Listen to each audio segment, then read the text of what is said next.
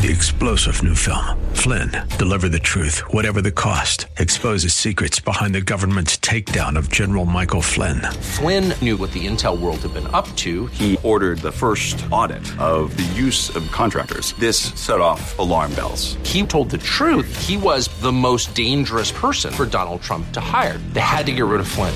Flynn, deliver the truth, whatever the cost. Available now. Watch it today. Go to salemnow.com. Salemnow.com.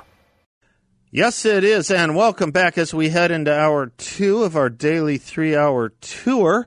Delighted to bring to you a, um, I think, first time guest to the show, if I'm not mistaken, and that's Arthur Milikh. He is the executive director of the Claremont Institute's Center for the American Way of Life. Many of you know much of the Claremont Institute who regularly listen to this show, where I am privileged to be a senior fellow. And I saw a piece on uh, Real Clear Politics by Arthur titled A New Conservatism must emerge. And I have to tell you, whenever I see someone writing about a new conservatism or a title like a new conservatism, I get just a little bit nervous. And then I opened it and I saw, oh, well, this, this is going to be the kind of thing I've been talking about. It's a new old conservatism, perhaps, or a new originalist conservatism. And it's a hell of an essay, and I want to go through it paragraph by paragraph with our author, with our guest, Arthur. Arthur, welcome to the show. Welcome to the airwaves of Phoenix. Thank you so much for having me. You betcha. First time guest. Tell the audience a little bit about yourself, uh, where you grew up, how you came to be doing what you're doing, and what it is you are now doing. Uh, well, it's a bit of a funny story. I mean, I you know I immigrated here from Russia when I was just a kid. I grew up in Atlanta, and the truth is, I was not particularly interested in politics uh, in college, even very much in graduate school. I studied political philosophy, and I, you know, cared about Shakespeare and Plato especially. Uh, and after graduate school, I had been working on Machiavelli for a long time, and I thought, well, uh, you know, I'm interested in war. That's what Machiavelli's interested in. So I'll come to D.C. and I'll try to, you know, do foreign policy. Uh, and then I learned that there's no such thing as statesmanship really in Washington. There's just bureaucracies that control things and make mistakes, but hide those mistakes and just keep going on their own inertia. So I became a bit bored with foreign policy as it was done, and luckily I found a, a place first at the Heritage Foundation and then at the Claremont Institute where I could actually do what I studied, which is political philosophy. Fantastic. Um, I love that bio. How old were you when you came from Russia? Two. Wow, fabulous. And your parents, they have memories of the old Russia, the old Soviet Union? Well, of course, I grew up, you know, in a Russian-speaking world Yeah. with a bunch of, uh, you know, refugees from Yeah. the Soviet Union, Yeah. uh, and uh, you know, the the memories of that were very uh, large in in our household.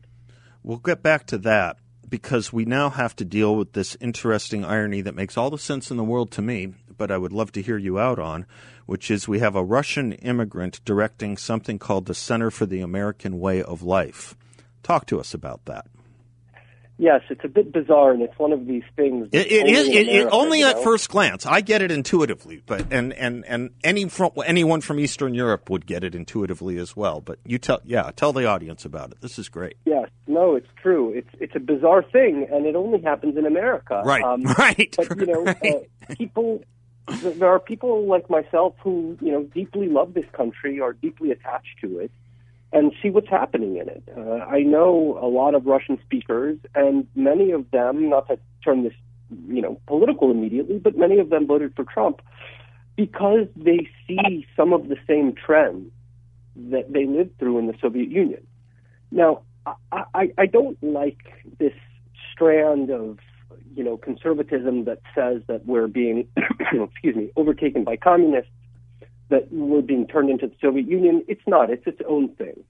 Uh, it has its own unique principles, and you know I like to tell this anecdote that in the Soviet Union, let's say starting in the 70s, but certainly in the 80s, everybody knew that the propaganda was fake nobody nobody who you know read the official newspapers, saw the official films, thought still believed that yes, communism is going to emerge. Everyone knew this. Everyone knew this. You're saying That's right. okay. They- That's right. Uh, they all saw this as lies from the elite that are just trying to hold their power. And in a certain way, today we are in a worse state uh, because the propaganda is so subtle, uh, tacit. It comes from everywhere. You mean here in America? You mean in America? Here in America. Yeah. Okay. Right. right. With you. That's Good. right. So enshrined in absolutely every element, from the textbooks to the commercials, that many people still believe the official propaganda on identity politics. We haven't reached that Soviet stage, so to speak, where they know that it's threadbare and empty. That's a fantastic uh, and, point. And. That's a fantastic point. So in Russia, in the Soviet Union in the 70s and 80s, everyone knew that Pravda was a lie. Uh, what they were reading in a mag- in a newspaper called Truth was a lie. Uh, the only people who didn't know it was a lie were perhaps the Democrats in America, some of them, most of them. right. Um, and now here we are in America where we have maybe not the equivalent kind of propaganda, but a great deal of it. And most Americans, or at least half, don't know it. That's what you're pointing out. That's a brilliant insight. Yeah, I think so. Now, I don't want to go overboard with this uh, analogy because, in a certain way, America is still a very healthy country. Sure. Uh, I know that that sounds like a bizarre thing. Well, the fact say. that you and I can say these things, or that Ilhan Omar can condemn the president in front of the House of the Representatives uh, as a racist and a tyrant, would be would not be something you could have done in the Soviet Union, right? Yes, that's Right, exactly right, right. right. And we still have the freedom of assembly, and you know, uh, we we still vote. Mm-hmm. Uh, people don't live in fear uh, daily of being dissidents by the state. Uh, but it does seem like, to some degree, that is growing more and more. Um, They might live in fear that they they might live in fear of being dissidents in front of the private sector. Interestingly enough, Uh, yes. You think about what right. social media does, what you can do, what, what how you can lose a job at Disney. I mean, you know, in the private world, you may have this problem more so in the public than in the public in some respects. In some respects, No, you know, Seth, you're exactly right, and it's worthwhile to think about the the dynamic. Um, you know, in the Soviet Union, uh, everybody knew that to be a dissident was a risk, and that thinking thoughts outside was a risk, outside of the uh, official truths of the system. But once you knew that the system was lying to you in, in Pravda and in all of the other propaganda organs, you had a kind of inner freedom from it. You knew you would go to jail, but you had an inner freedom because you knew it was a lie, and you went about your life. But internally, uh, th- there was something dignified. you had a truth. In you. you had a truth. You could live with truth as long as you could live with it in your own mind and soul. Is what you're saying. That's right. Right. Okay. I'm with you. That's right. Right. Whereas, whereas in America, the nature of our propaganda is so much more uh, insidious, is so much more subtle uh, that it doesn't punish you by sending you to jail, but it punishes you in the way exactly as you said. Believe with us, they tell you, or you'll lose your job. You won't be able to care for your family. Believe with us, or the press will destroy you and ruin your reputation. And so you need to stay silent and uh, sit down and be quiet. Uh, and everybody had, many people, I should say, had that feeling of what America is becoming, which is why voting for Trump was, you know, somewhat of a desperate measure for many people, not all, but many, thinking that these liberties are disappearing. We can no longer speak except for at the cost of the destruction of our reputations and our jobs. We don't believe in the official propaganda, and Trump is the channel through which we can express that knowledge. I was talking the other day, Arthur, about it's becoming oddly. I- don't know if it's going to happen in the public sector. I, I worry about it. You're in D.C. When I see what they're doing with the National Guard and the concertina wire and the kind of talk you get from Nancy Pelosi, but I see more and more in the private sector. It's almost as if there's this. Again, we don't want to go overboard, but you know, you don't get to the ends without doing the beginnings, and that's why I'm warning about this anyway. You don't, you don't, you don't mean the ends without meaning the beginnings. And it reminded me a little bit of the Soviet Union's Visa work card system, where you had to join the party to have work. And it almost seems you have to toe a line in this country in so many industries to have work, or to s- at least keep your job. Does that worry you at all, or am I way overboard on this? No, it's right. It's it's it's it's one part. It's one a part. Yeah, agreed. part One part. One part. Yeah. Of, of this constellation of powers Uh-huh. that the left has. Um, look, uh, it- two things are I think worth mentioning here. Um, it's not just the employers. Uh, in addition to that, it's the universities and yeah. the schools. Yeah, yeah, yeah. It's the Fortune 500. Right. It's much of the media and the image making industries. It's big tech. Mm-hmm. It's the administrative state. Mm. And maybe soon enough, it'll be the national security state, as they keep implying, and as you just said with the National Guard. Yeah, no question Um, about it. So it's it's this massive constellation of power, and what makes that so um, terrible is the doctrine with which they are armed, and that is the doctrine of identity politics. Okay, hold that thought right Uh, there, Arthur. Um, we're gonna. I'm gonna keep you for a while. Is that okay? We have a lot to do here. We haven't even gotten to your. we haven't even gotten to the most to the essay yet, which I do want to go through in detail because it's fabulous and important reading. Arthur Milikh is the executive director of the Claremont Institute Center for the American Way of Life in Washington D.C. A new um, a new project of the Claremont Institutes, a welcome project of the Claremont Institutes. So be the home of a reinvigorated and restored conservatism. I can think of no one better to be directing it. You can hear how how rich this man's mind is. We're going to plummet some more when we come right back.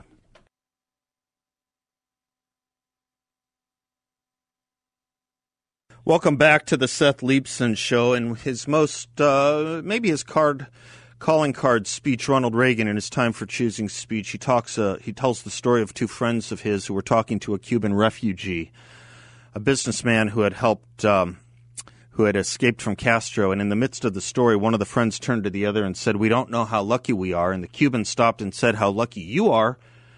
I had some place to escape to, meaning America, which I think is probably a part of the story of our guest Arthur Milikh and his family, who emigrated here, immigrated here from Russia, as he now heads the Claremont Institute Center for the American Way of Life. The importance of the American way of life, perhaps appreciated more from families who didn't have it from from the get go, who who who understood what what what it was like to live in a non American way of life. Arthur, is that a fair summary?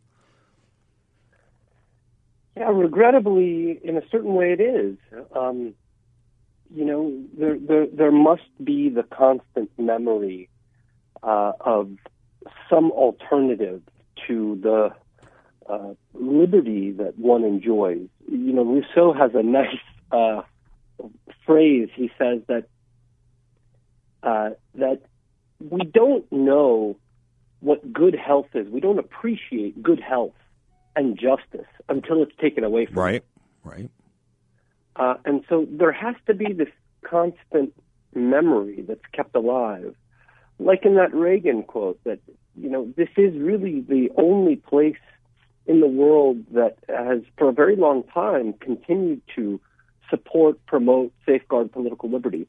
And there are no alternatives to America in this regard. That was another line of Um, his in that speech. This is our last stand. This is the last Right. stand, which is where we're going to with the title of your essay, A New Conservatism Must Emerge. But before I do that, I'm, I'm just fascinated by this, this, this comparison or an, analog you d- drew between what people living in the Soviet Union in the 70s and 80s knew about their propaganda machines and knew that they were lies versus what substantial portions of Americans don't know about the propaganda they're getting in their elementary and secondary schools and the media. I'm just I'm just it's such an interesting contrast. And you had mentioned Plato. I'm a little better at Plato than Rousseau. Do you do you see some some some comparisons to, to, to the to, to the story of the cave here? Don't you? This is this is what we're dealing with, right? and and and people think maybe here they see reality when they watch CNN or they listen to MSNBC, and yet for people like you and myself, we want to go in and do everything we can, everything we can to get them into the sunlight. Is there something like that going on here? Well, just for your listeners, you know, Plato's Cave is a very famous allegory where he uh, Socrates describes what a city is really about and where its uh, beliefs come from, and he says that citizens really sit inside of a cave and they're chained, and behind them are uh, is a fire, and behind that fire, and, and in front of that fire, between the citizens and the fire, are uh, shadows Images, yeah. that uh, images that are cast on the cave's wall uh, that these cave dwellers who are chained down and don't know any better believe. Uh, they think that's that is reality. allegory. they think they're looking They at think the that's real reality. world. Right. hmm That's right. And those images are, are the poets Mm-hmm. uh, that give them all of their beliefs about the universe. Mm-hmm. Uh, and so, look, Plato's point is that, well, all cities, all countries live in certain kinds of caves. Mm-hmm. Uh, but I think that uh, Plato, in a way, is moderate in that he thinks that some uh, some images are more salutary and more true Mm-hmm. than others. And the trouble is that I, I don't think that it's only CNN, you know, that presents images on a cave. I mean, our side does similar things, Sure. of course. Sure. Uh, but the question is, you know, what exactly are these images that, that the other side is now projecting? And are they harmful for the thing that we uh, should agree to is the good that we're trying to preserve, which is political liberty, or let's say not tyranny? Right. And right. here, I think, is where we get into uh, the discussion of what those images really Good. are. And I would, I would just say, broadly speaking, it's what you know conservatives call identity politics. And uh, you know, to understand it, I'll just try to summarize this very quickly. To best understand it, one shouldn't think of it as the politics of identity. So, in a way, it's a misnomer. Uh, it has nothing to do with that necessarily. What it is is um, a uh, uh, a theory about how all of history is oppression against the marginalized, and that oppression is done by the majority. And in America, these are not my words; these are the words of many of the thinkers that uh, on the left that I have read and have saved the time of your listeners from reading. They unabashedly say it's white America. And so, what you have here is this theory that says all of history is this kind of oppression, and uh, the justice means a rebellion from this kind of oppression. And so, what are these means of oppression? Well, the means are uh, opinions that people have of other groups, it's the laws, and so, to use a word that the left likes to use, it's the entire system. Uh, so the idea of identity politics is to undermine the system which allegedly oppresses marginalized groups. And the way to do that is to, one, take away the institutions that the oppressor group has, and uh, use the laws as Ibram Kendi, one of the, you know, lately one of the stars of this world, to use the laws to, I'm quoting him, intentionally discriminate Right. against the oppressor group. Right. And you do that through laws, but you also do that by uh, taking away their freedom of speech under the idea that if they cannot speak things, they will cease to think those things. That's right. And all of that must be followed with a very vast propaganda campaign to teach you that you are an oppressor, to teach you to despise yourself, and in turn, to look at the so called marginalized groups as pure, uh, saintly, beautiful, to look up to them and to submit to rule to them. Can That I, is can I say something speaking- strong? In, in a way, wouldn't you also say you have to teach them to hate your country, hate their country, hate its history anyway? Yes. Yes. Because uh, the country is the system. Right. The country is the system that has uh, continued this kind of oppression and marginalization. Right. That's right. You need a new country. Yeah, right. Uh, you, you might need to fundamentally transform it. You might call it even uh, in some some other languages a revolution, uh, which is where where we're going here with um, the opening of your essay, where you talk about being engaged in a regime level struggle, which I want to get to with you in a moment. We're going to a break. I want to do one more thing on identity politics with you, Arthur, and then get into this regime level struggle you write about and what conservatism needs. So we will be right back with Arthur Milikh, who's happy to take your calls too if you want. 602 508 0960. I haven't been so on page with a guest in I don't know how long, but it's great. You can get his piece at Real Clear Policy or at the Claremont Institute's uh, website, claremont.org. I'm Seth. He's Arthur Milikh. We'll be right back.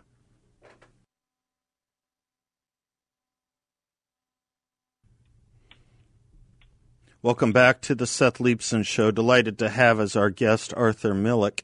He is the executive director of the Center for the American Way of Life uh, for the Claremont Institute. And we're talking about his piece, A New Conservatism Must Emerge. Uh, I guess I guess we can get into it this way. I wanted to say one more thing about identity politics, but it's so important a part of your piece. Let me just give the audience your opening. America is currently engaged in a regime level struggle that will, will preserve or destroy the purpose that has defined it. On one, stu- on one side stands the American way of life, characterized by Republican self government and the habits of mind and character necessary to sustain it. On the other side stands identity politics, which demands the perpetual punishment and humiliation of so called oppressor groups, combined with the unquestioned rule of the so called marginalized. These two regimes are in conflict and cannot coexist. Arthur, you did a really good um, definition, further or deeper definition of identity politics in the previous segment. Is it too easy or facile for me to say that when I think of identity politics, I think of it in fairly simple terms, such as the notion that race determines thought? And I say it because I know what that comes with in the pregnancy it brings but I can't get around thinking that that's what we're being told here. Subtly and not so subtly. Race determines, some might say character, I say thought. Is that too facile? Uh, no, actually, I don't think it is. Uh, I think at bottom that is one of the uh, theories that governs uh, identity politics. Okay. Uh, I can say a little bit about that if yeah. you'd like me yeah, to. Yeah, sure, please. Well, what it means is, and this is elaborated by uh, some of the most influential theorists of uh, well identity politics, but but but in particular uh, the the kind of movement to criminalize or outlaw hate speech. And mm-hmm. the theory is something like this: mm-hmm. that um, you see, the majority uh, of Americans are too they are too mentally distorted, deformed by their power, mm-hmm. and they are uh, everything they do is uh, targeted to uh, maintaining that power, such that they cannot hear the reasonable, decent pleas uh, or arguments uh, of the marginalized. And so, what that means is that uh, their race, or their power, in this example, but they do think that there is something about whiteness mm-hmm. Uh, this is partly the anti colonial studies. They think that there is something particularly, they never say biological, but something particularly evil about whiteness. While on the other hand, uh, race has determined uh, the, uh, the self understanding and the intellect of uh, the marginalized, mm-hmm. insofar as this goes, that they somehow have a truer understanding of justice because uh, they can understand how the system, the entirety of the system, is oppressive, uh, whereas the oppressor cannot. So they know who deserves what. So that's number one. Number two, they are intellectually superior because they know about white fragility, white psychology, etc. But the oppressor, which, as I, as I keep saying again, the left identifies as white, cannot understand anything about the experiences or the culture of the marginalized. Mm-hmm. And when they try to, mm-hmm. it's some kind of uh, appropriation. It's some kind of harm because it's a bad imitation, mm-hmm. even when it's sympathetic, mm-hmm. of the marginalized. Mm-hmm. So, in a way, I agree with you. It, it requires that kind of explanation, as they put it, but it is, in a way, equivalent to saying that one's race does determine one's mind. But they don't stop there. They don't just say, well, so everybody is just determined, right? Right. Everybody cannot get out of their perspective. They Right. never say that. Right. What they say instead is, no, there is a superior perspective. Mm-hmm. And that is the perspective of these marginalized groups. Right, right. So they say right. So you can you can egress or or or or be consciousness raised out of your whiteness if you accept the party line, so to speak. If you speak like, if you use the code language, if you use the shibboleths, if you adopt the ideology of an Ibram Kendi, perhaps. This was a short segment, um, so I apologize. We'll have a longer one. Let's go into it when we come back on the other side of this break, Arthur, and um, and uh, and and uh, get to the rest of your great essay as well. A new conservatism must emerge. A conservatism that doesn't understand this point. The larger thesis being a conservatism that doesn't understand this fight, this struggle, this house divided is a conservatism that cannot succeed and that will allow America to fail and fall. That's why we have to understand this. Arthur Milikh is our guest, and we'll be right back.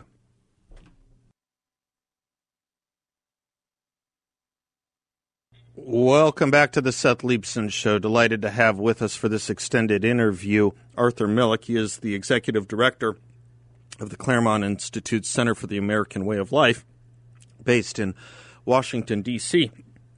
We're at war with, we're at political war with, perhaps an ideological war with identity politics, as Arthur has been describing it. And Arthur, if I understood you right, if I read you right, you don't have to necessarily be a member of an oppressed minority so long as you um, so long as you accept the uh, the lectures, teachings, and ideology of those that say there is an oppression, an, an oppressed minority, and that it's at the hands of whites. So, for example, if I get you right, the author of White Fragility, a woman named Robin Jean DiAngelo, she's a Caucasian woman. She can be part of the the in club. She can be part of the enlightened club. Am I am I am I getting you about right?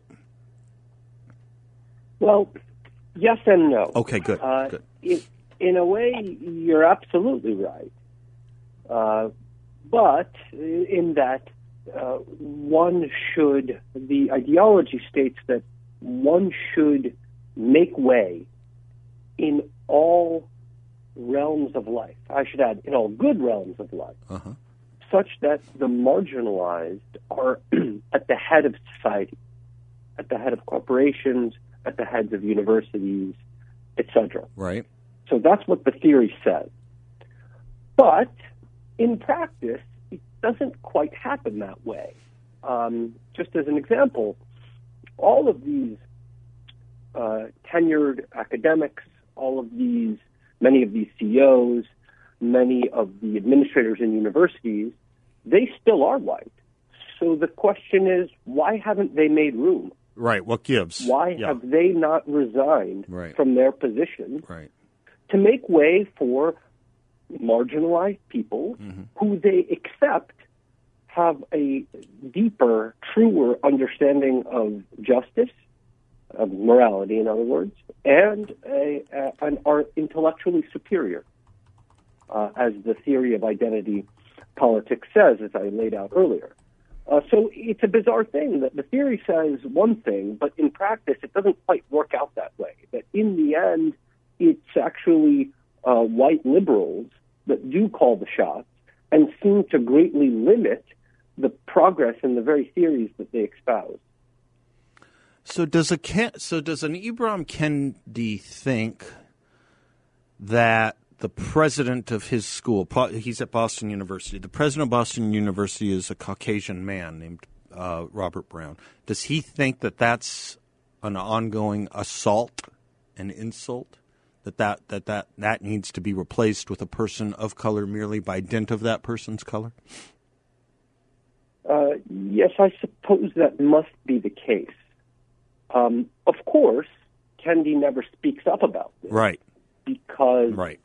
You know, he's very comfortable. Yeah, he just got ten million bucks from the head of uh, Twitter. Right. Yeah. That's right. And yeah. he probably makes half a million dollars a year. Yeah. And he probably doesn't want to ruffle feathers. Like and Netflix is giving because him uh, right some movie rights here. That's yeah. it. Yeah. That's it. Because in the end, and this is what you know pains me about this, that a lot of these intellectual leaders, you know, it's one thing. You know, the, the we talked about the Soviet Union earlier, right. and a lot of the re- early revolutionaries, the first generation they were genuine believers and they were willing to risk life and limb for their beliefs. And then you come across people like Kendi, who are also revolutionaries in their own way, but you kind of see that they're you know pretty easily bought off. Uh, they just want some salaries, some speaking gigs, um, and and and what you end up having is these very toxic and untrue doctrines, and which end up getting spread not really for the sake of the revolution, but for the sake of enrichment and mm-hmm. personal aggrandizement. Mm-hmm. And so that's that's a bizarre thing that happens in America. In a way, it's a good thing because it means we don't actually have revolutionaries, you know, storming governments uh, uh, like in the Soviet Union. But it, it's, as I said before, it's more insidious in America because it's less obvious. You know, when there's a revolution, every every person knows their side because it's unquestionable that you have to take up arms. Whereas in America, it's a bizarre thing because it's so subtle. It's the propaganda. It's the institutions that crack down on you that demand that you think one way lest your life be destroyed. Uh, so that's you know that's our situation. I get it. Uh, there's the story of Brezhnev showing his mom one of his dachas, and she said, "Ah, this is what you mean by the workers' paradise, right?"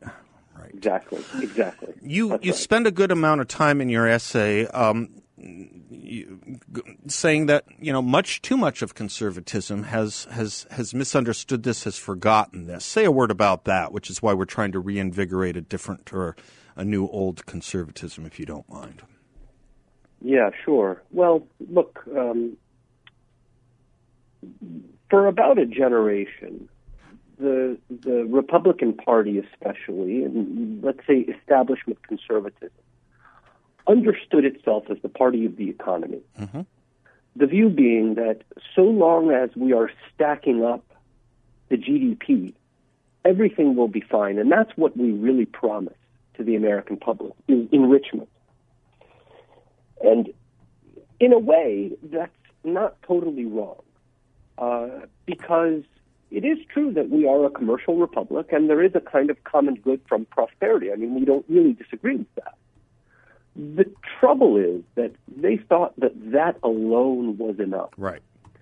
And uh, in, in, in, in stacking the GDP numbers, they made a variety of mistakes. Not only did all of the corporations that they thought that they were benefiting and therefore getting gratitude from, not only did they go woke, all of them, mm-hmm. despite 30 years of efforts of courting, but it also meant that they didn't understand immigration and what that means for the country.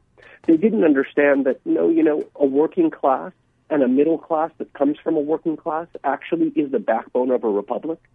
And if you get rid of those jobs, you totally destroy communities while also, I should add, en- enriching an adversary, or China, I mean.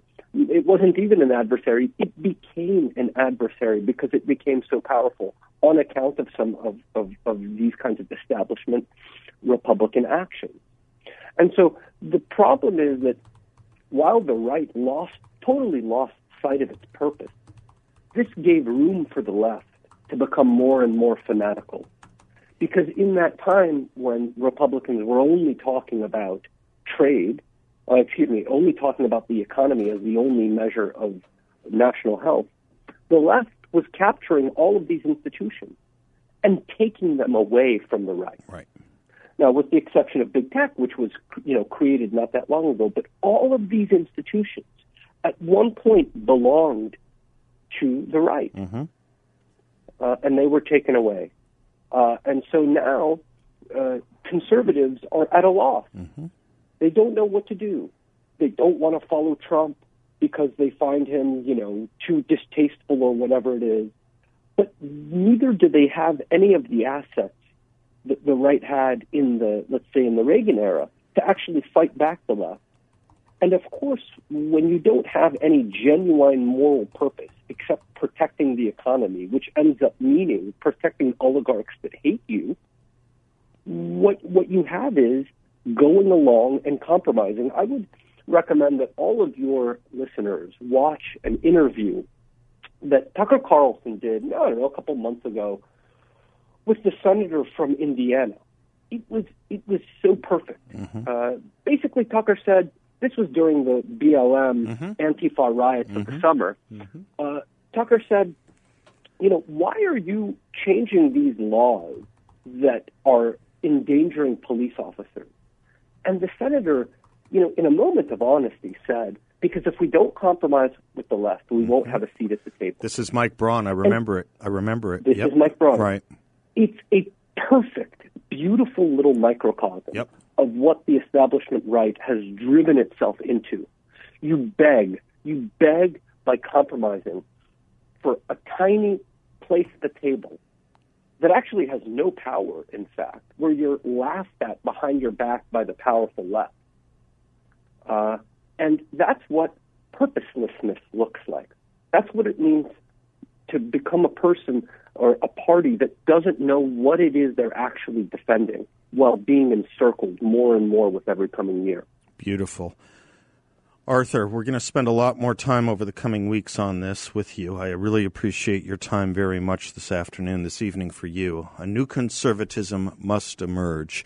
If it doesn't, America will fall. Arthur Milikh from the Claremont Institute and their brand spanking new Center for the American Way of Life. Thank you, Arthur. Thank you, Seth. God bless you. We'll be in touch. You want to boost your health, energy, and immunity with all natural vital nutrients, tens of thousands of vital nutrients in a daily dose.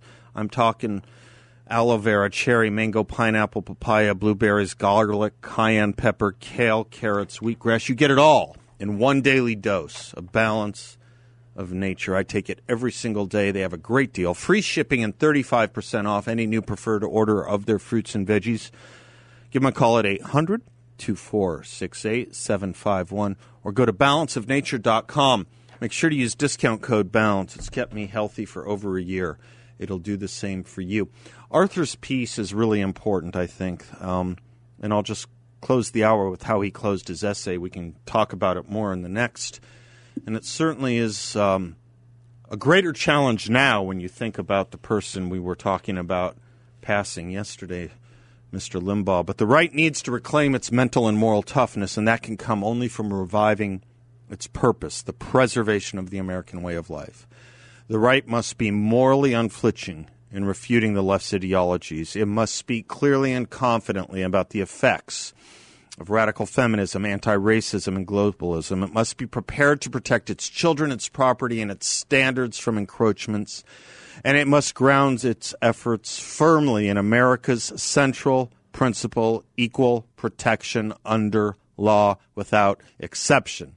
This is the basis for forming a common good that the majority of Americans still desire. But achieving it will require that the right reinvent the political party. Unless it does so, there will be no future political parties and no country left to defend. It's much more than the cause of conservatism, it's the cause of America.